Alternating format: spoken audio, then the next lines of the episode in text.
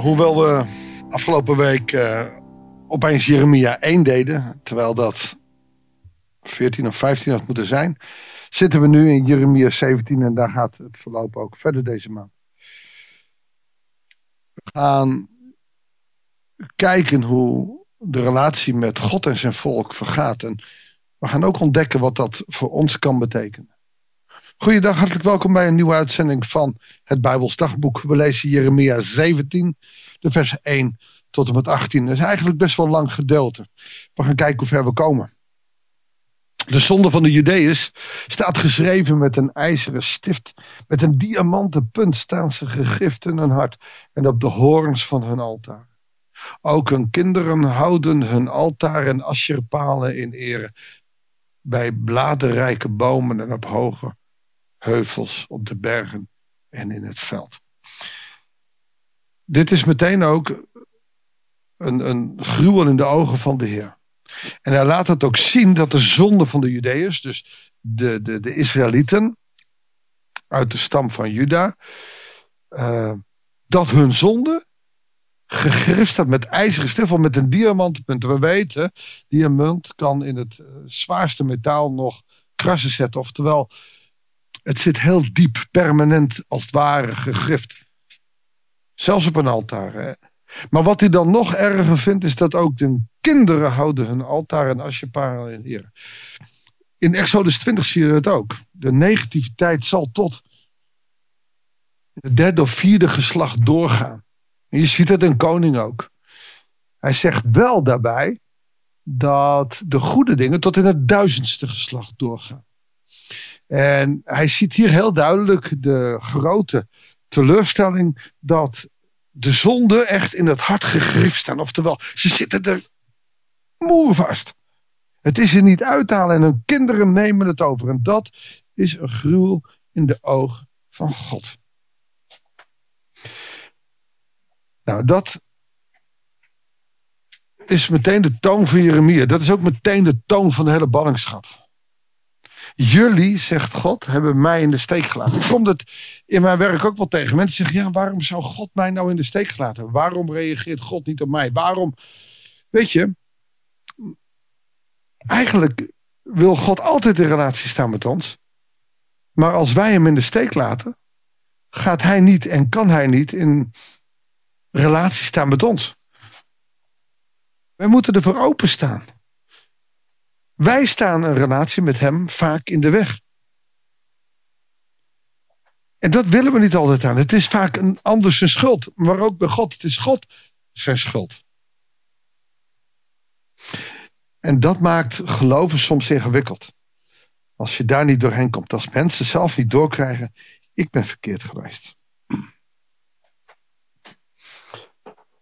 Nou, daar gaat hij het volgende over zeggen. Ik sla een, een klein stukje over. Ik ga in vers 5 verder. Dit zegt de Heer. Dit zijn twee gedeeltes. Vers 5 en 6 en 7 en 8 zijn twee tegenovergestelde. Dit zegt de Heer. Vervloekt wie op een mens vertrouwt. Wie zijn kracht ontleent aan stervelingen. Wie zich afkeert van de Heer. Men vraagt mij wel eens. Uh, waarom yoga nou zo verkeerd is. Nou, yoga oefeningen is helemaal niet zoveel mis mee. Maar yoga aan zich, de, de, de hele theologie die erachter zit, is eentje die je leert om de kracht vanuit jezelf te halen. Zelfs in de psychologie zit het ook. Verschillende psychologen gesproken en uiteindelijk hebben ze toch heel vaak aan hun cliëntele dat ze zeggen, joh, maar je moet de kracht vanuit jezelf halen. Maar ik denk dat juist daardoor een stuk burn-out komt. Want wij kunnen vaak die kracht niet uit onszelf halen. Dus vervloekt wie op een mens vertrouwt, oftewel ook op jezelf vertrouwt. Hij is als een struik in de dorre vlakte en merkt de komst van de regen niet op. Hij staat in een steenwoestijn, in een verzult en verlaten land, oftewel je zult verdorren. En dan gezegend wie op de Heer vertrouwt, wiens toeverlaat de Heer is. En nu hoor je Psalm 1. Hij is als een boom geplant aan water. Zijn wortels rijken tot in de rivier. Hij merkt de komst van de hitte niet op. Zijn bladeren blijven altijd groen. Tijden van droogte deren hem niet. Steeds weer draagt hij vrucht. Precies het tegenovergestelde. Je kan in de woestijn staan, maar als je wortels in het levend water staan, Je kan in een woestijntijd zitten van je leven, maar als je wortelt in het geloof, zie je wat er gebeurt? Maar als je op jezelf vertrouwt, dan zul je verdorren. En uiteindelijk zie je dat ook wat er in de wereld gebeurt. Alles is ik gericht. En, en als je het perspectief niet in je geloof hebt, dan gaat het verdorren. Het gaat verdorren tot ik gerichtheid, nog meer ik gerichtheid. Alles draait om geld en goed en geluk moet af te kopen zijn. Relaties gaan stuk. En nou, er gebeurt zoveel in deze wereld. Maar je ziet het ook in oorlogen en geruchten van oorlogen. Alles ik gericht en niet op God gericht. In dit gedeelte zet hij die twee dingen dus echt tegenover elkaar. Hij laat zien waar het op aankomt. Dan waarschuwt hij ook nog: niets is zo onbetrouwbaar als het hart. Onverwetelijk is het, wie zal het kennen? Ik, de Heer, ben het die het hart doorgrondt, de nieren toetst, die ieder naar zijn levenswandel betoont. Aan ieder geeft wat hij verdient. Ah, dit vind ik leuk. Hier staat de, die ieder naar zijn levenswandel beloont. Er zijn in de gereformeerde theologie mensen die beweerden, en ik heb een collega gehad die dat ook zei, we hebben geen persoonlijke relatie met God. We zijn als kerken samen de bruid van Christus. Hier staat toch wel heel duidelijk dat het een persoonlijke uh, gang is. Dat wij persoonlijk ook ons hart naar Jezus moeten geven. En hier staat ook dat Hij ons hart kent. Psalm 139.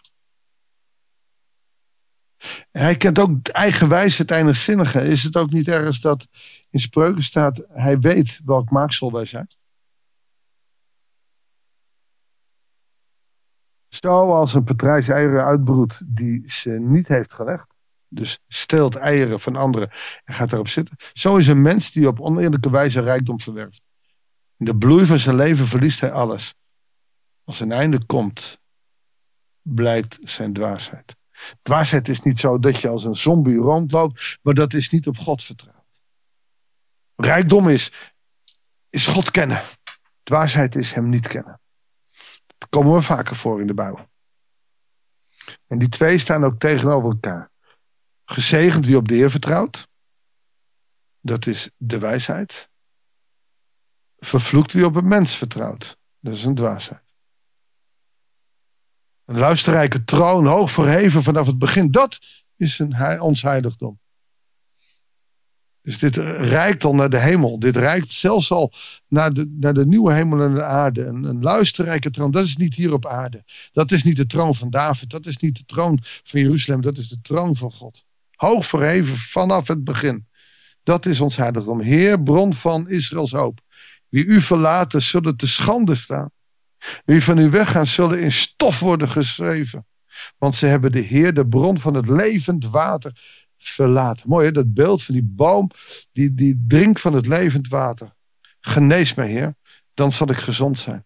Red mij, dan zal ik veilig zijn. U wil ik altijd loven. Ze zeggen tegen mij, wat komt er uit van de woorden van de Heer? Ik ben u, mijn herder, nooit ontvlucht. Nou, hier, hier zit de strijd. Je ziet hier ook de strijd van Job. Als je God blijft geloven, ook in deze woestijntijd, bijvoorbeeld in Nederland, waar zoveel mensen de kerk de rug toekeren of allemaal niet zo serieus nemen. Waarom zou je nog in God geloven? Wat zijn die beloftes nog waard? Gideon die dat ook niet zei? Waar is dan die God? En waarom heeft u ons dan nog nooit bijgestaan? Ja, Gideon, jij hebt het nooit gezien.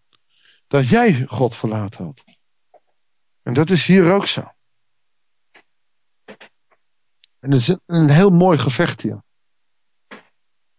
Maar ik, zegt Jeremia, ik heb u, mijn herder, nooit ontvlucht.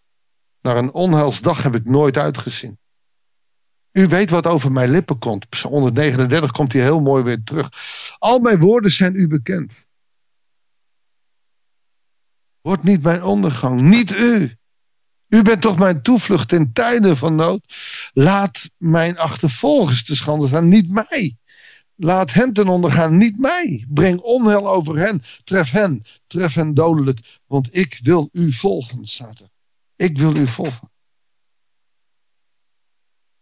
Dan kun je dat heel egoïstisch vinden. En niet mij, niet mij, maar, de, maar het gaat erom dat God kiest tussen goed en kwaad. Dat is vrij zwart-wit.